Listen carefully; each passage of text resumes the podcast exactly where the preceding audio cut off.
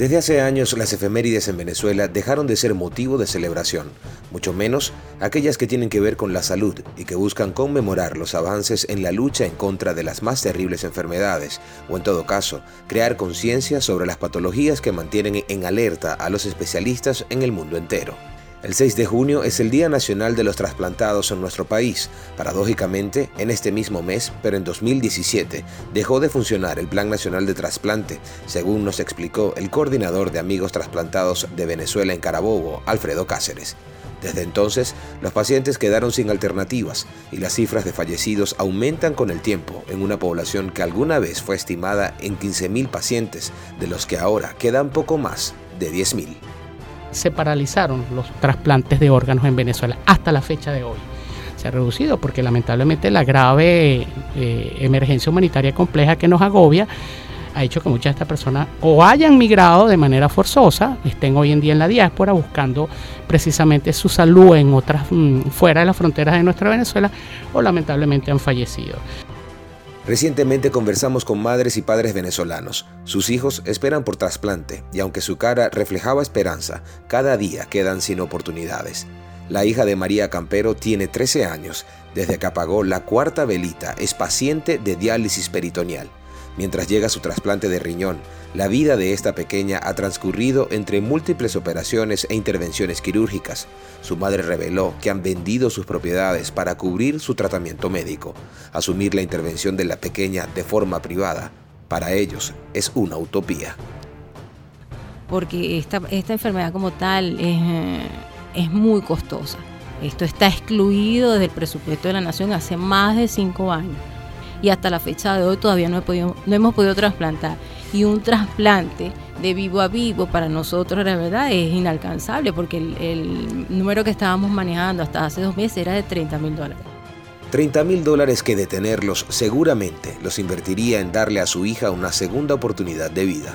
Los sacrificios de los padres de pacientes renales en el país no tienen límite Luis Eduardo Martínez recibió el diagnóstico de su hija hace año y medio.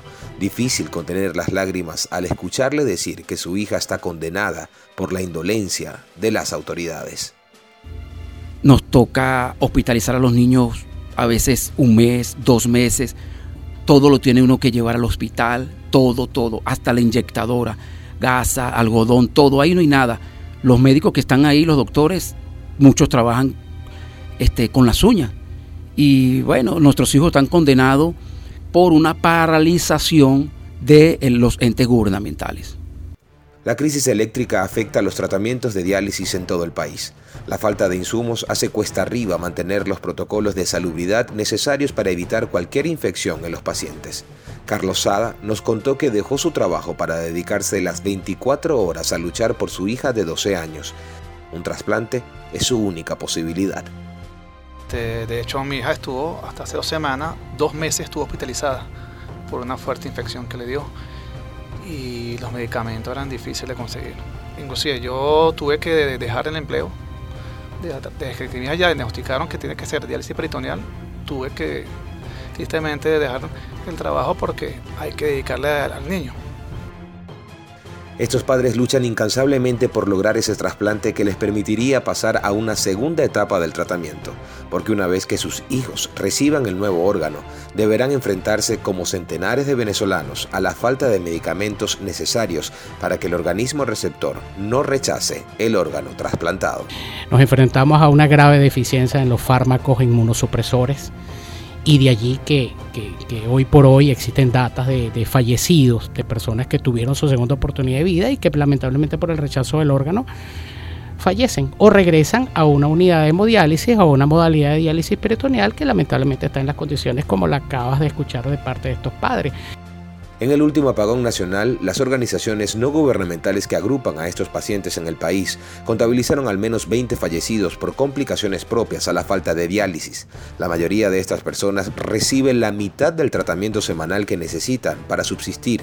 Historias que van más allá de una cifra, evidencias de una crisis asistencial que es imposible de ocultar. Esta es la forma de entender la noticia en contexto.